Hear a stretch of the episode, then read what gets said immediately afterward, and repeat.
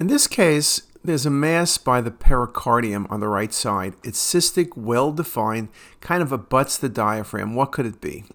Well, you can think about maybe this is nodes, but nodes are solid and this is cystic.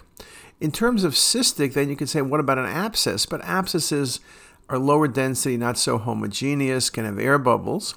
A bronchogenic cyst is a good thought, but this is away from the airway.